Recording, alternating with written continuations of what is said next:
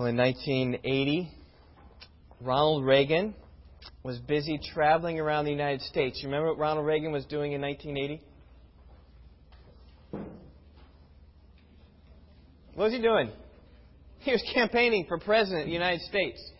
And uh, his wife was along with him, sometimes together and sometimes apart. Nancy Reagan came to Daytop Village in New York, and her life was forever transformed. It was in that city that she saw and her eyes were open to how big a drug problem we have in the United States. And uh, as you know, you think about the Reagan years, you think about Nancy Reagan, right? One thing comes to mind, right? What comes to mind? Just say no right? Just say no to the temptations that come, particularly with drug abuse and the drug problem.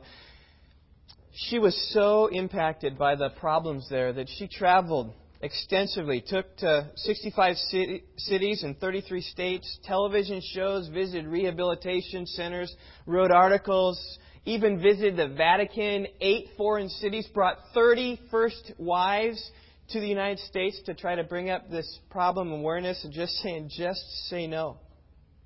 And uh, even this uh, went just from the issue of drug abuse, and it it uh, expanded even to violence, to stop violence. Just say no to violence, or premarital sex, or a host of other vices that young people might try and this slogan became hers, right? Just say no. And it came across all of America, even so that you say it today. And many have doubted the effectiveness of these campaigns because our problems have just increased. The drug problem has never been greater.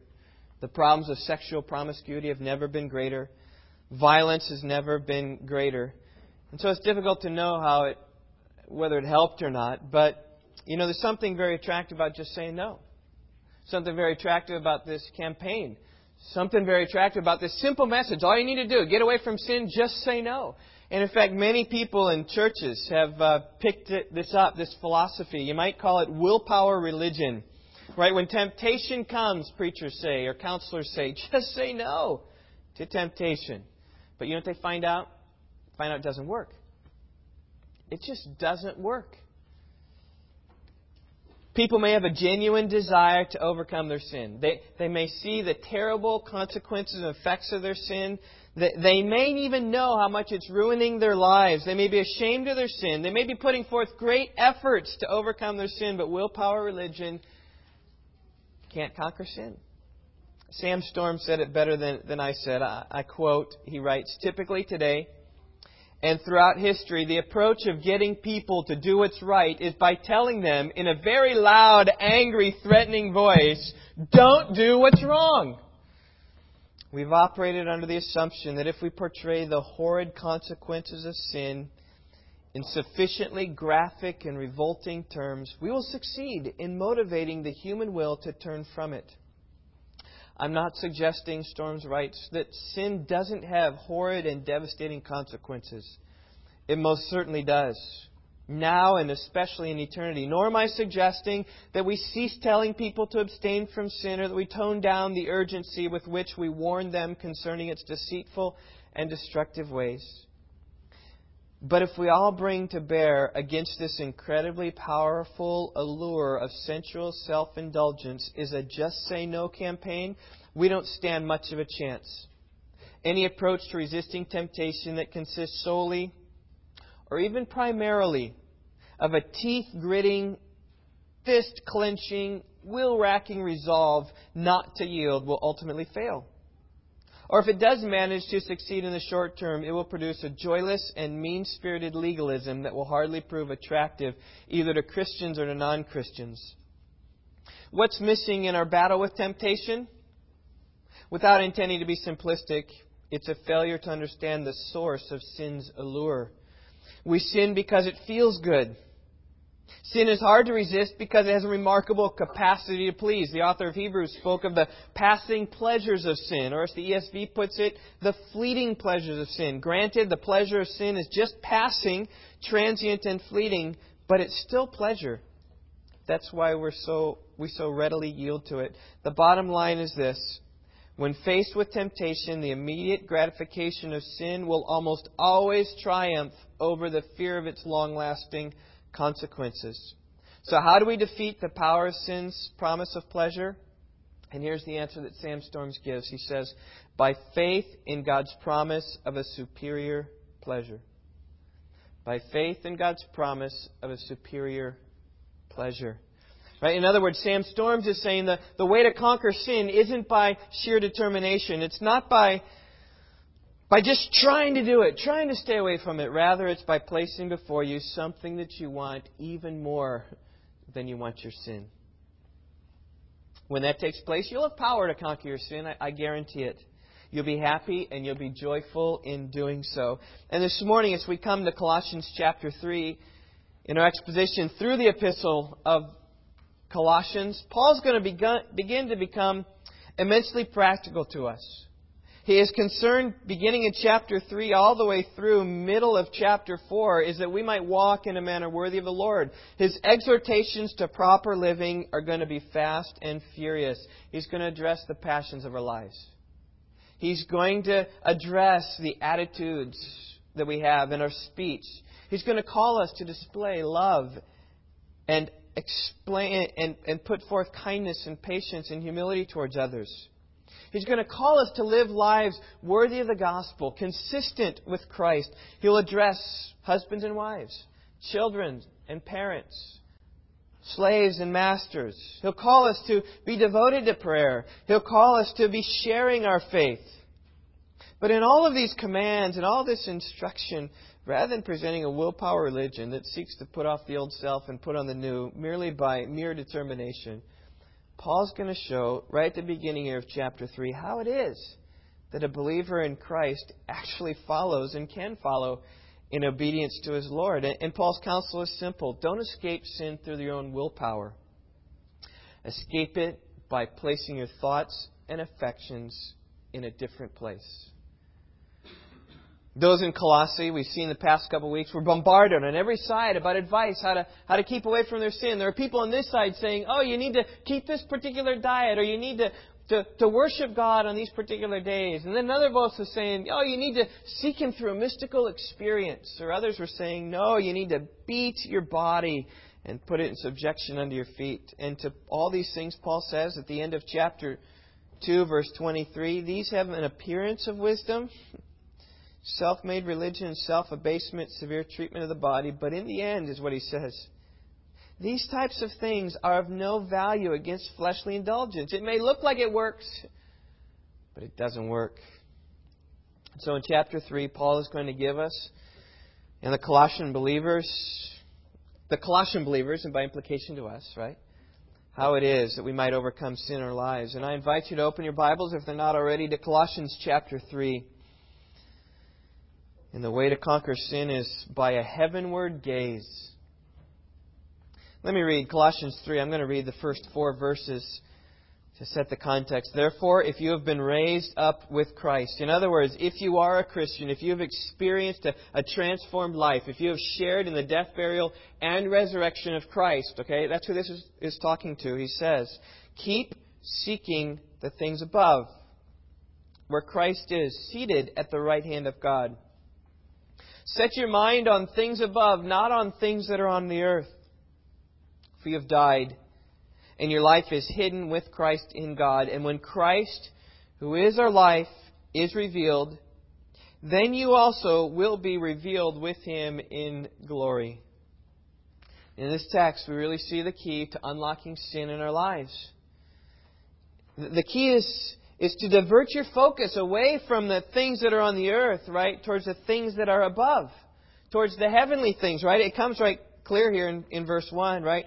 Keep seeking the things above.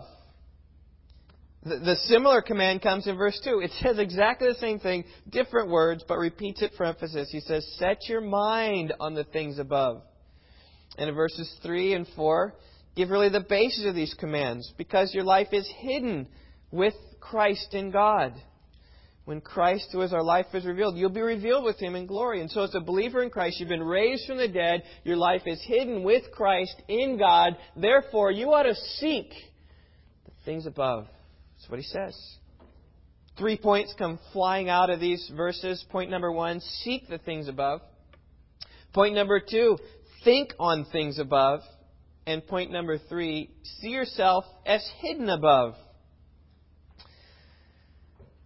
I had every intention of getting through each of these three points this morning, but I'm not going to because I think it's so important for us to overcome sin, and because I was so attracted by what it is that Christ is see at the right hand of God. I, have been reading books for a couple months about heaven. My sermon next week in verse 2 is going to be about heaven. Set your minds on the things above, not the things upon earth. And next week I want to share with you what heaven is like. And, just what it will be like someday when we're there and when we're revealed. So this morning we're just going to get through verse 1. I'm just going to take that simple command. Seek the things above. Put that, that's the title of my message this morning. And um, we'll talk about what seeking the things above actually means.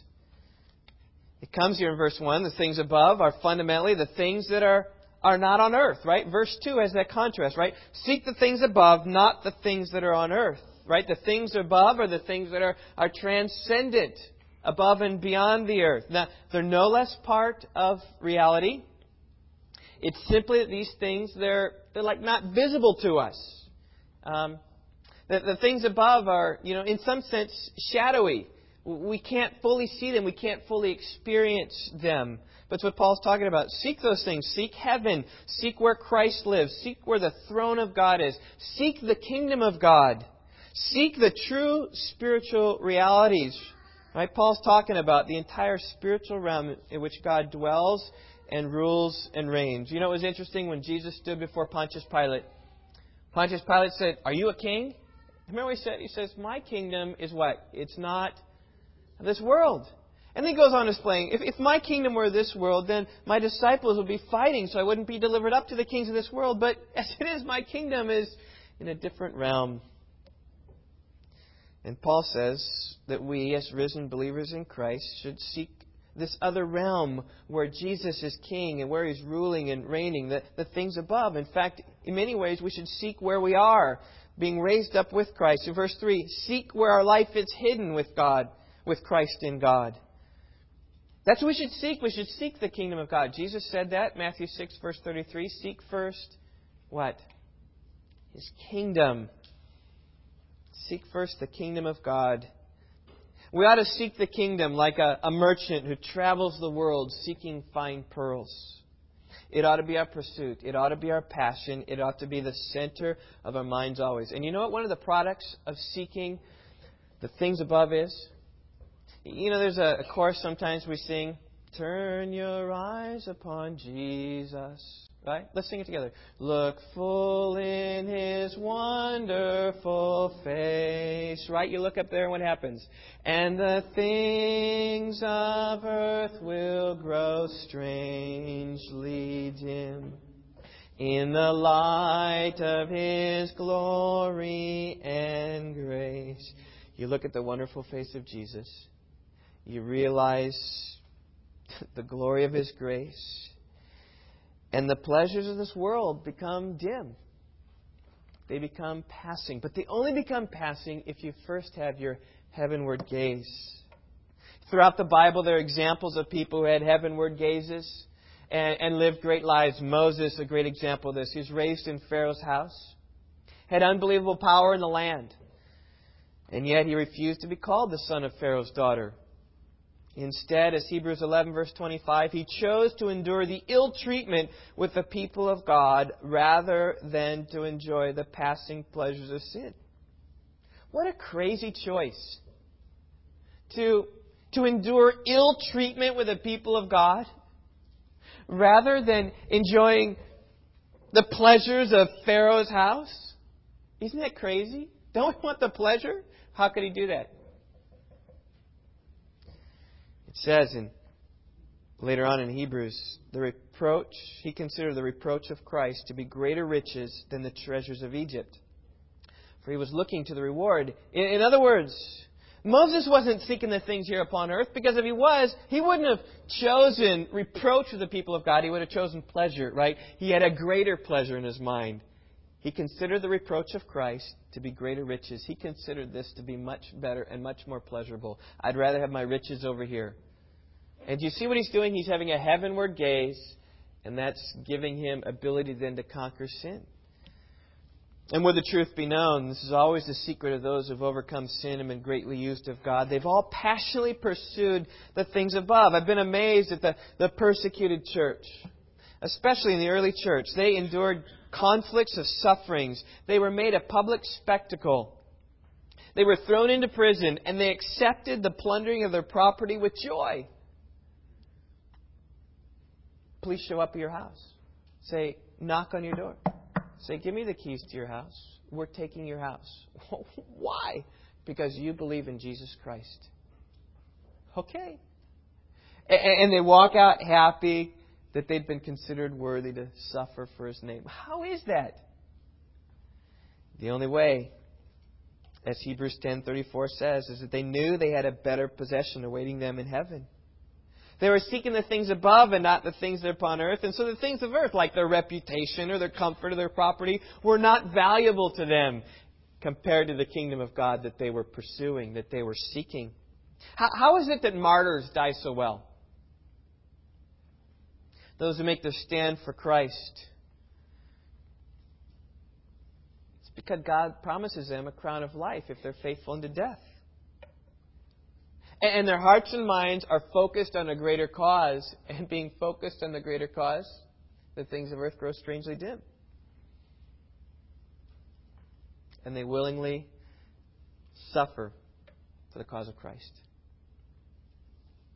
How is it that Jesus was able to withstand those mighty temptations of Satan that came upon him in the wilderness? It's because he's seeking the things above after 40 days of, ha- of fasting, right? Jesus is hungry, and Satan comes to him. If you are the Son of God, command that these stones become bread. And Jesus, listen to what he quotes Deuteronomy chapter 8, verse 3 Man shall not live by bread alone, but on every word that proceeds out of the mouth of God. Think of what he's saying. He said, It's not physical bread.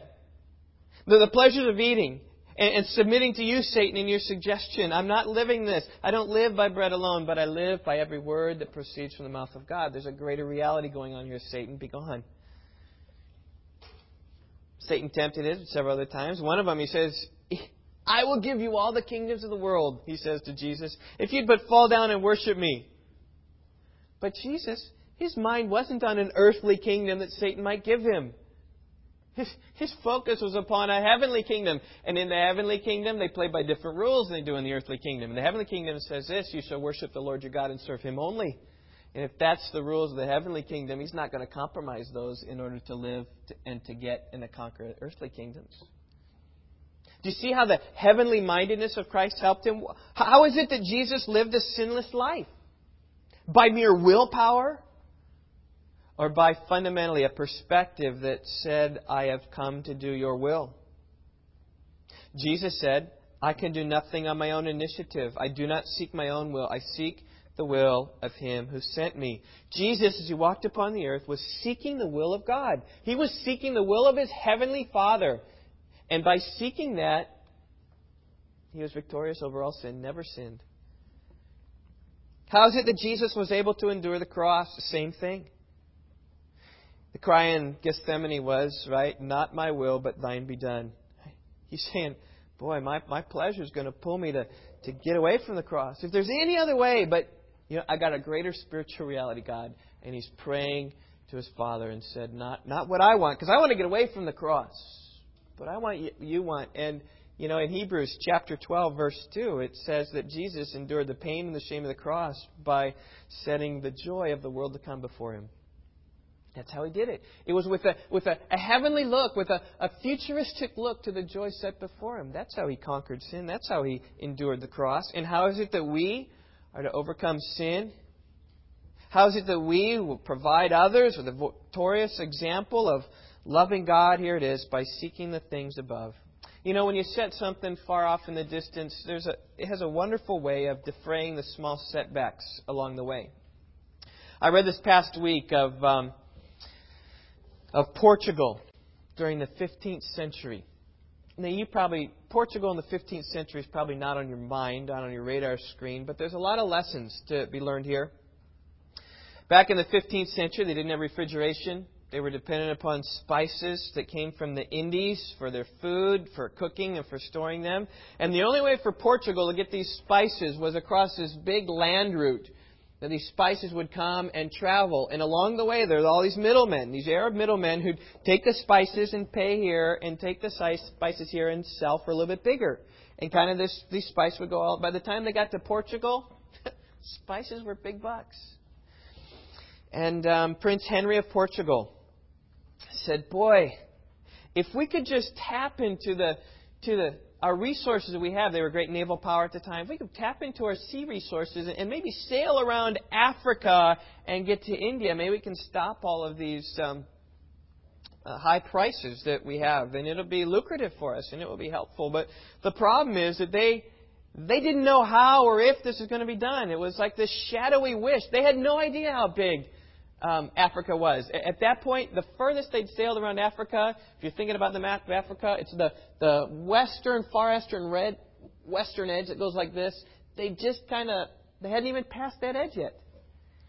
That uh, cape was called, um, I forget what it is. I've got it written down here someplace. what is it? No, it's not good. Good Hope's in the south. You know, I'll find it here. But he said, Bojador, that's what it is. They're trying to pass this, this Cape, but even past Cape Bojador, somehow with the geography, there's winds that come across, there's the Sahara Desert that blows, you know, this big makes the clouds real dark, and the way the wind blows makes sailing past there very difficult. And in fact, the Portuguese people had this rumor, this myth, that there are sea monsters beyond that. And, and not only are, are there, there sea monsters, but if you get beyond that, the Sahara is going to kill you of heat. And so they never sailed beyond that. And it wasn't very far. It's, you know, several, I don't know, 100 miles, 800 miles maybe, maybe 1,000 miles, maybe 500. You know, it's not real far. But eventually what they did, because they had this wish, because they had this goal, they had this promise of, of seeking to get to India, they developed some, um, some new techniques. They, they built swifter boats. They developed some techniques so they could sail away from the land, so they kind of sail away from this cape, and eventually they they did better. And time after time, right? They they went. They eventually passed this Cape Bojador and and eventually went down. And, and, and as they came around Africa, they come, they come around Africa, they start hitting this east-west coast. You know what Africa looks like? And they thought, hey, they're going to make it. And they kept sailing, and then they sailed, and it it started turning south. For a couple thousand miles they still had to go. They didn't know. And time after time, a ship would go out and, and would go and then would come back, and then would go, and then would come back, and then would go, would come back. And the number of ships and the number of years is astonishing. But they had this goal of, of getting to India. They didn't know how, for all their intents and purposes, they, maybe Africa would go all the way down to the South Pole. They had no idea. But they kept believing, they kept trying, kept pushing on until finally a man named Bartholomew Diaz finally rounded the Cape of Good Hope. That's Darcy in the south. And he gets around the Cape and he starts heading up towards India. But the crew was kind of mutinous at the time because they'd gone far away and the ships were in bad circumstances and they didn't have good supplies. And so he had to, had to come back. A few years later, a man named Vasco da Gama finally captained a convoy of ships which made it all the way around Africa to India more than 50 years after Prince Henry had initiated the effort. Along the way, had many difficulties and setbacks. I mean, they had to face these man-eating sea serpents, which, of course, were proved wrong. Right? They had to deal with the poor weather and the ships being lost, deal with the limited supplies along the African coast. With each trip, they learned how to stock their boats appropriately, and they, they learned from their failures and kind of pressed on they even learned how to take a faster course to the southern tip of Africa. Rather than huddling the coast all the way along, they even learned how to swoop out and catch favorable winds on the way down. And with the ultimate goal of seeking India around the coast of Africa, their setbacks were ultimately overcome. But listen, what is it that allowed them to continue on? It was this shadowy promise they had of possibly maybe being able to get around Africa to India. They didn't know for sure if they could get there. They didn't even know if it was possible. And in this way, in some sense, the efforts of the Portuguese are a little bit like our efforts. Yes, the promises of God are sure and heaven is certain, but in our minds they're often shadowy. We don't see heaven in its clear reality. We don't, we've never been to heaven. It's not like we've been around it. Yep, we can do that. We've not been there. We've not passed through the waters of death to get there. We've never seen Jesus Christ actually seating on the throne. And so, in some sense, they're shadowy promises. By faith, we believe them, and it is through faith in believing them that then you'll be able to go past the discouragements along the way. And Paul calls us here to seek the things above. Because that's how we'll rid ourselves of our sin. That's how when we sin, we'll, we'll, we'll, we'll get up and realize the forgiveness of God in Christ and, and press on and maybe have victory where we didn't have victory before. And go further on down the coast and further on down the course, the coast. And in fact, one of the things Paul says here, if you notice, when he says seek the things above, it's a present tense. And the New American Standard translators have done a good job at this by keep seeking the things above. Right? Our pursuit of the heavenly realities need to be constant and never dying. Think about if the Portuguese had, had rounded the Cape and, you know, kind of come and once Africa started turning south said, but that's it. we can't do it. Oh, this is too much. I'm done. Wouldn't work. So Paul is saying, keep seeking, keep seeking, keep seeking, because you know what? When you stop seeking the things above, your battle with sin, lost. Done. I long for Rock Valley Bible Church to be a place where, where we keep seeking the things above. My heart for all of us this morning might be like the heart of David in Psalm 27, verse 8. He's writing a prayer to God, and he says, When you said, O Lord, seek my face, my heart said to you, Your face, O Lord, I shall seek. And God is telling you the same thing here this morning. God is saying, Seek my face.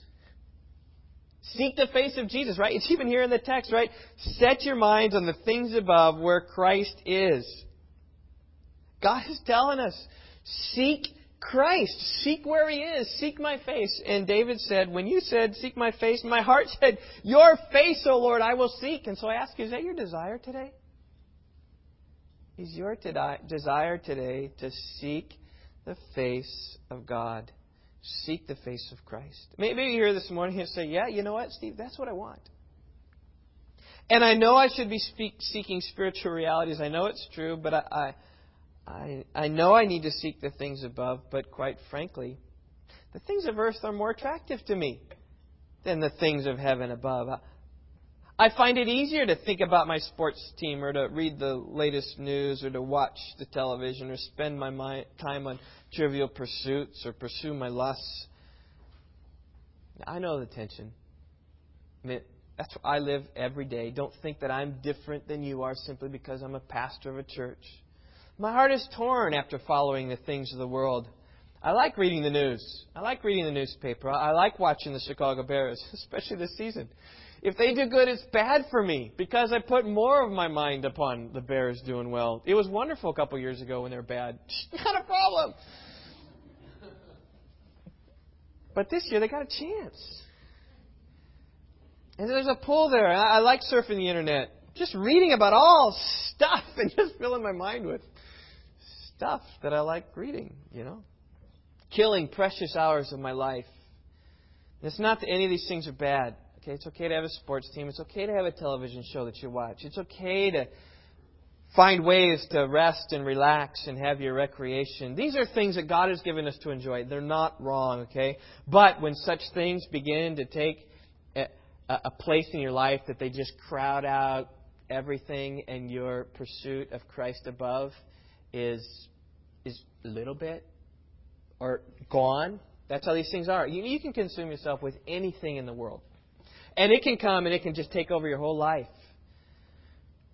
Things which are good in of themselves, but if they just consume everything, they're not good. Because you have forsaken keeping, keep seeking the things above. But let me, let me tell you, here's the way to solve the problem. The, sol- the way to solve the problem is by making the things above more attractive to you than the things that are on the earth that might push it out. And like, like for instance, you ever noticed a, a diehard football fan? I brought the Bears. I bring a football fan. He'll travel long miles to go and see the football game. In fact, towards the end of the season, we'll sit in sub-zero weather to watch his team play. After the game, he's going home from the stadium. He turns on the radio so he can listen to the coach's comments. He turns on the evening news so he can watch it again. Maybe he's taped it, so he watches it again. He listens to the late night talk radio analysis of the game. And then the next day in the papers, he reads all about it. What took place. And then at work, he's talking with his coworkers. Hey, did you see the game? And he's then reflecting the first half of the week, reflects upon what was. And the next week uh, reflects upon what will be in the next game. Doesn't matter the fact the game lasts three hours. It's three hours of bliss and joy. It doesn't matter to arrive at the stadium several hours early because he loves the camaraderie of the tailgating in the in the parking lot. Overtime is great. When it goes long, it's great because it's a good game and I get more football. You know what? Let, let me ask you. A diehard football fan, if his buddy says, Hey, you want to come fishing tomorrow night? Tomorrow afternoon? But that's when the game is. What's he going to say? I don't think so. I'm going to the game. I don't want to fish. You just look at that as temptation, right? I'm setting my mind upon the things above. I don't, I don't need that because I so desire the things above. You see the connection there? It's Paul's heart. Other worldly pleasures can't compete with football, and other worldly pleasures ought not to compete with the kingdom of God. Our heart ought to be so thrilled at things above that sin becomes less and less attractive to you. Right? Isn't that what Sam Storm said, right? He's talking in the quote I said earlier. How do we defeat the power of sin's promise? By faith in God's promise as a superior pleasure. And I just say, church family, when your heart is convinced of greater things above, the things on earth begin to lose their glamour. And I've experienced tastes of this before. Oh, not like I want. I've experienced tastes of it. I, I think um, one was I, Doug Sosnowski showed those pictures. I got those pictures on Saturday of this church in Bakunde that is um, on, on large part because of what we have done, building an orphanage for these children. And um, then the church can use that part time. My heart was just thrilled.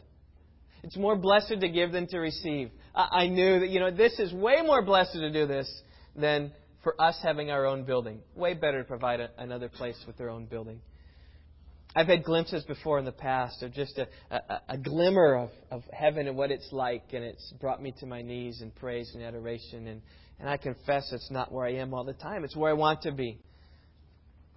Well, here's, here's my aim in the next few moments this morning.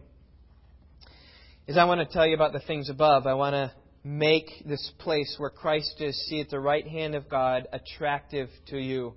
I want to so stir your hearts that you say, Boy, I want to seek first His kingdom. I want to draw your attention to the glories of heaven.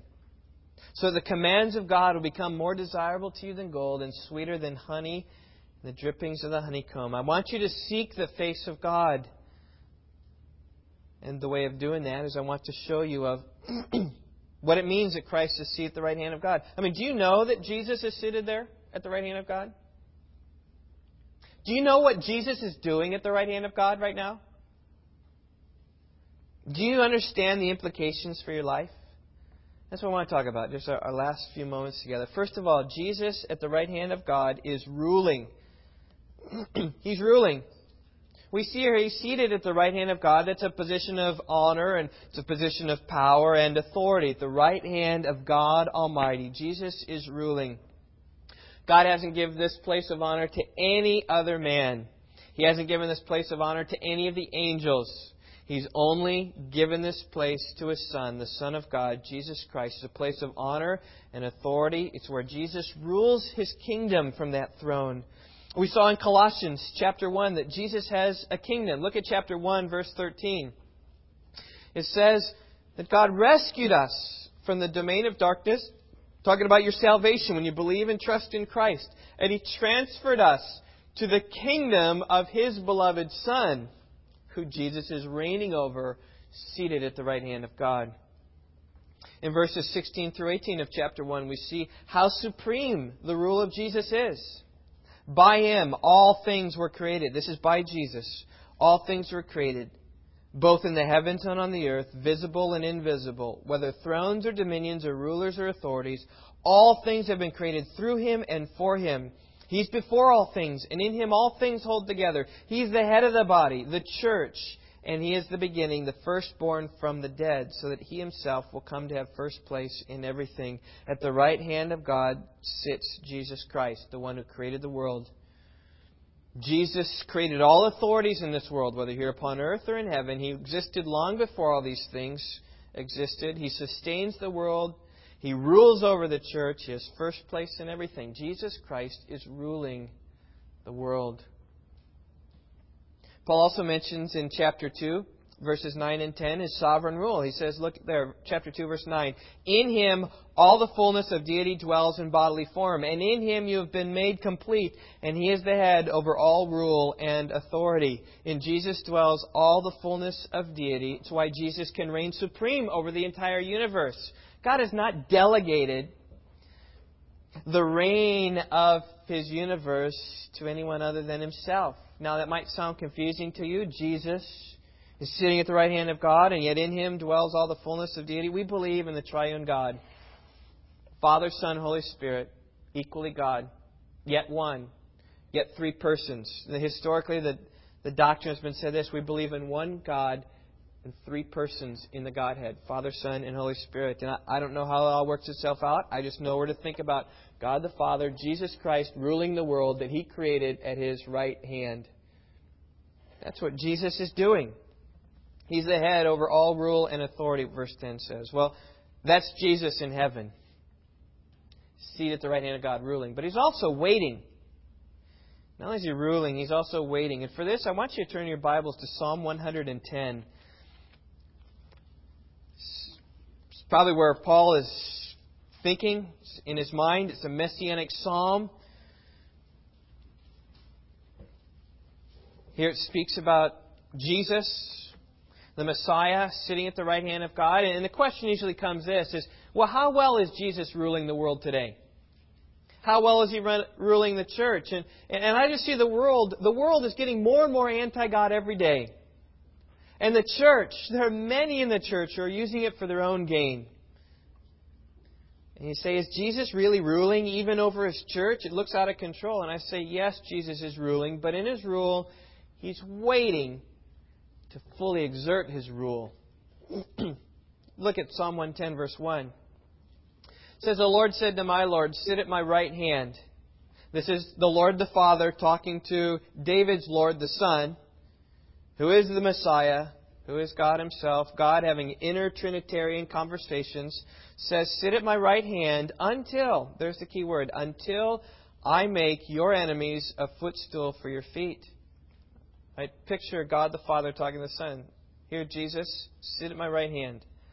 You sit here and you rule and reign over the world, but your rule and reign, Jesus, isn't a reign of dominion right now. You need to be patient in ruling over the kingdoms of the world. Someday you will exert all of your rule and authority in the fullness of your power. But today, Jesus, be patient. I have some work to do before I permit you to exercise your absolute sovereign control for the world to see. You just sit and wait. In verses 2 and 3, speak of the day when Jesus is let loose to reign. He says, The Lord will stretch forth your strong scepter from Zion, saying, Rule in the midst of your enemies. Your people will volunteer freely in the day of your power. In holy array from the womb of the dawn, your youth are to you as the dew. A day will come when the Father will say to the Son, Okay, Jesus, the days of waiting are over. And I have made your enemies your footstool, and now you go and rule in the midst of your enemies. Jesus gathers his army together, and he has willing followers. Verse 3 says people will volunteer the day of his power. He's not a dictator forcing people to submit to him. He's a benevolent king who people love to follow, and they will volunteer freely. And really, that's what God's waiting for. He's being patient now to allow time to pass calling people to repentance to see them turn, repent from their sins, and follow after Him. It's what He's waiting for. Romans 2, verse 4 puts it this way Do you think lightly of the riches of His kindness and tolerance and patience, not knowing that the kindness of God leads you to repentance? Listen, it's the kindness, the waiting, the endurance of God, not to judge right away, that leads you to repentance. It's the heart of a benevolent king. He sits in the heavens ruling the universe, and when people are rebellious, he doesn't crush them under his mighty arm like he can, like he will. He waits. He's giving opportunity for repentance and faith in Jesus Christ, his Son. He's waiting. And, and the fact that you have sinned against him and committed cosmic treason means that you deserve to die for your sins. But the fact that God is kind and, and patient and shows tolerance and forbearance to you right now, ought not to say, hey, I can continue in my sin. I ought to say, boy, God, I deserve to die. You've been gracious. I thank you for having a, a gracious rule and reign. And, and I turn from my sin. And I, I trust you. And, and I thank you for Jesus Christ who's allowed me to come towards you and allowed me to even be forgiven that I might be your friend and not your enemy. I'm, volunteer, I'm, I'm willingly volunteering now for your army.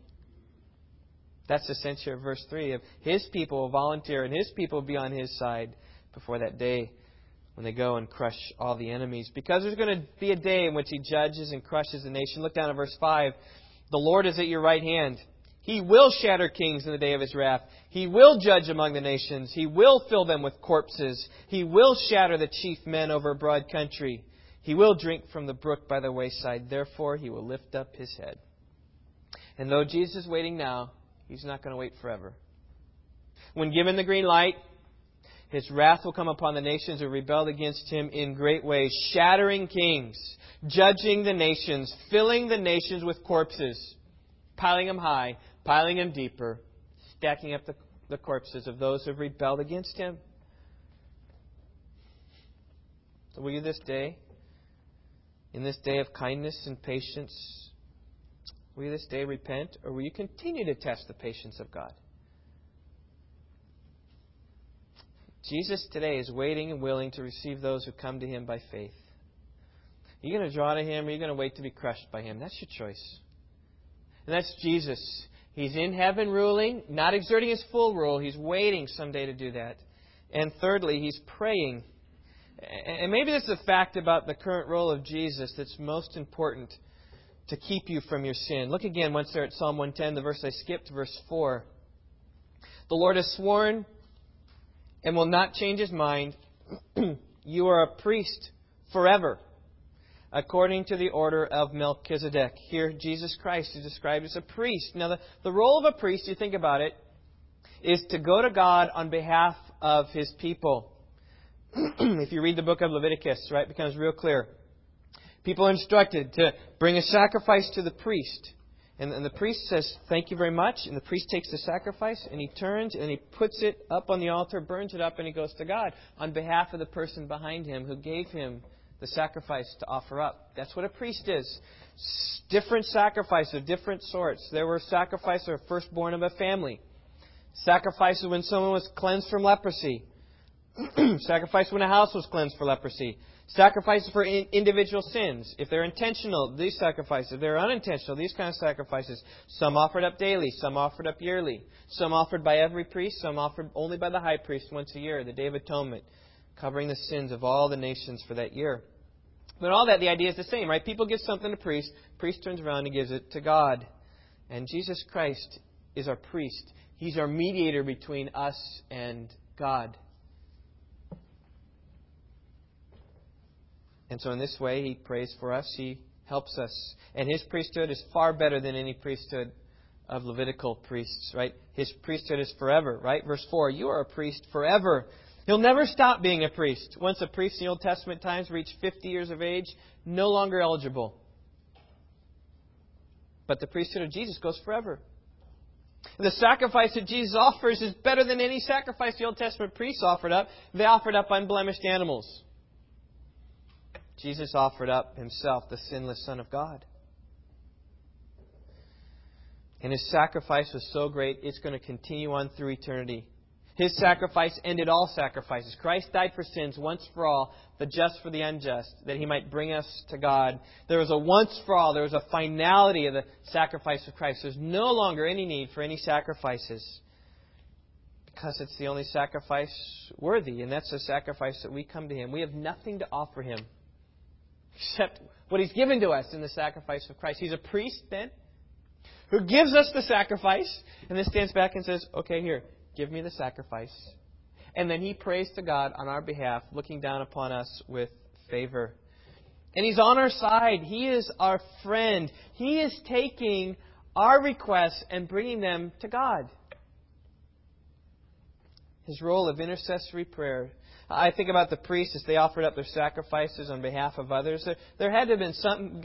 God now received this sacrifice. So, you know, they had to say something. They didn't just sacrifice their lips shut. We don't have record exactly what they said, but they should have said something. God received this sacrifice on behalf of these people as you've promised. And Jesus, we read, sits at the right hand of God, ever living to make intercession on our behalf. The greatest high priest there ever was, ever lives to make intercession for us. You know, when Jesus is sitting there, ruling and waiting, he's not sitting there twiddling his thumbs and just kind of saying, okay, God, when's the time? God, when? When can we go? You know what Jesus is doing right now at the throne of God? He's praying. He's praying for you. He's praying. He is our mediator. And he's pleading with God. Fact, time and time again, I think Jesus will continue to plead with God. Yes, he sinned, but my sacrifice is good for that. Oh, he sinned again, but my sacrifice is good for that. Consider him clean, O Lord. Sins again. And Jesus is ever living for God. My sacrifice is sufficient for him and He is my love. I've set my love and affection and compassion upon Him. Let Him go. Let Him go free. Uh, I think about that hymn we sang, right? Before the throne of God above. what, a, what an encouragement to us, right? When we're discouraged from past sin, Jesus is praying for our forgiveness, right? I have a strong, a perfect plea. A great high priest whose name is love, whoever lives and pleads for me. My name is graven on his hands, my name is written on his heart. I know that while in heaven he stands, no tongue can bid me thence depart. This is so true. Is that as long as Christ is in heaven pleading for us, there's no way that God will circumvent, get around Jesus, and get to us and say, Cursed be you, because we have our plea in Christ Jesus.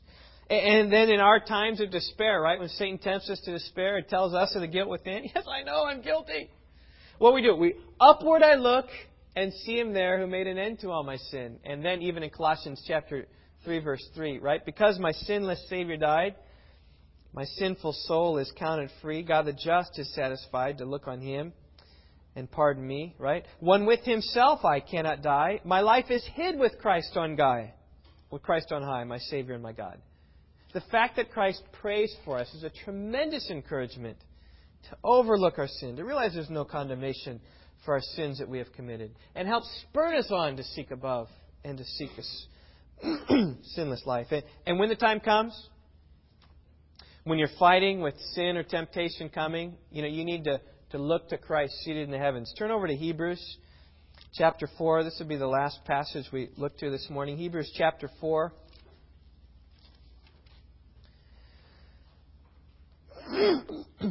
Before I read verses 14 to 16, I want you to consider that no temptation has overtaken you, but such as is common to man. And God is faithful, will not allow you to be tempted beyond what you are able, but with the temptation will provide a way of escape that you may be able to endure it. So, so, so picture temptation coming, right? This building is on fire. Where do you escape? You see an exit sign in back, and that's where you escape. Maybe the fire is raging over here. Where do you escape? You maybe escape back through that door. What if you're at the gymnasium and this starts flaming up here? Where do you escape? you escape out the back door. What if you're in the hallway? You escape out that door. God is always going to provide you a way of escape for your temptation that it comes. You might not know exactly how, but here's what you need to do. When the temptation comes, you need to realize, oh God, I need your help. I, I need your help, oh Lord, right now. Temptation's coming. Keep it away. Strengthen me, God. Help me to make right choices. Let me flee immorality. Give, let me give rather than keep, right? Let me love rather than hate. Show me how it's better to, to obey than to disbelieve. And God, show me the avenue of escape. And when Jesus hears that prayer, he's going to turn to his Heavenly Father and give you grace and mercy to help in time of need. That's what he's going to do. Look what Hebrews chapter 4 says. Therefore, since we have a great high priest who's passed through the heavens, Jesus, the Son of God, who is now sitting at the right hand of God, let us hold fast our confession. For we do not have a high priest who cannot sympathize with our weaknesses, but one who has been tempted in all things that we are, and yet without sin. Therefore, let us draw near with confidence to the throne of grace, that we might receive mercy and find grace to help in time of need. Do you see what the writer of Hebrews is saying? He's saying, listen, we got this high priest who's sitting at the throne of God. And he's lived perfectly, so he can sympathize with us. And, and he is there praying for us.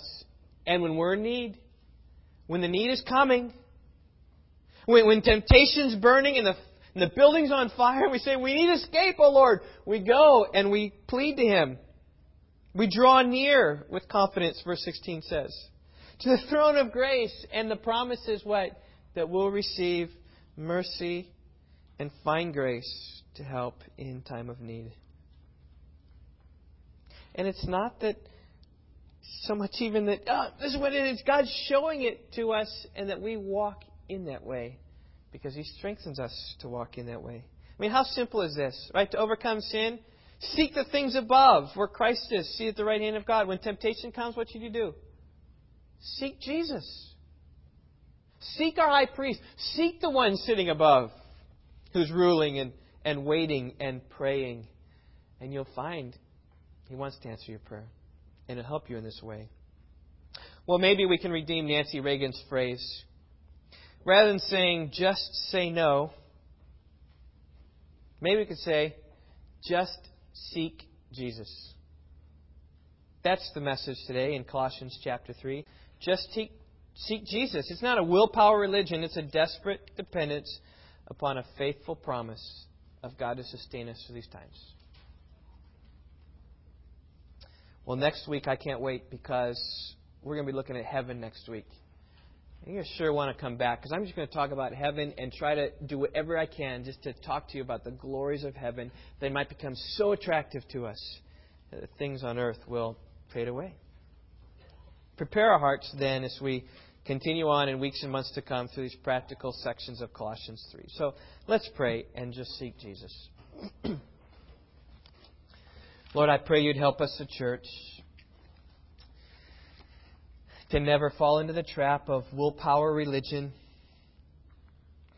that is essentially then only a help to the most disciplined in the world who have the discipline to exert their willpower God, but I pray that you would allow us to be a church that says, just seeks Jesus. He is our only hope, God. He's our only hope for our sins to be forgiven. He's the only hope for us to conquer sin, is to realize that we've been raised up and seated with Him. We're hidden in Him with God. And He's the only hope we have of, of finding grace and receiving mercy to help conquer sin in our lives. So, God, I pray you'd use my feeble attempts, my words today, my illustrations, my thoughts, your word, to illumine our hearts and minds, to ever place before us how we just simply need Jesus. It's what we need to get us through and carry us through life. We pray in Christ's name. Amen.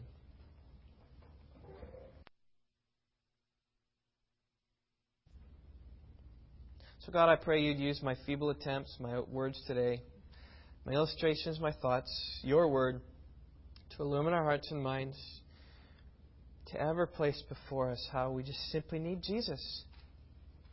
It's what we need to get us through and carry us through life. We pray in Christ's name. Amen.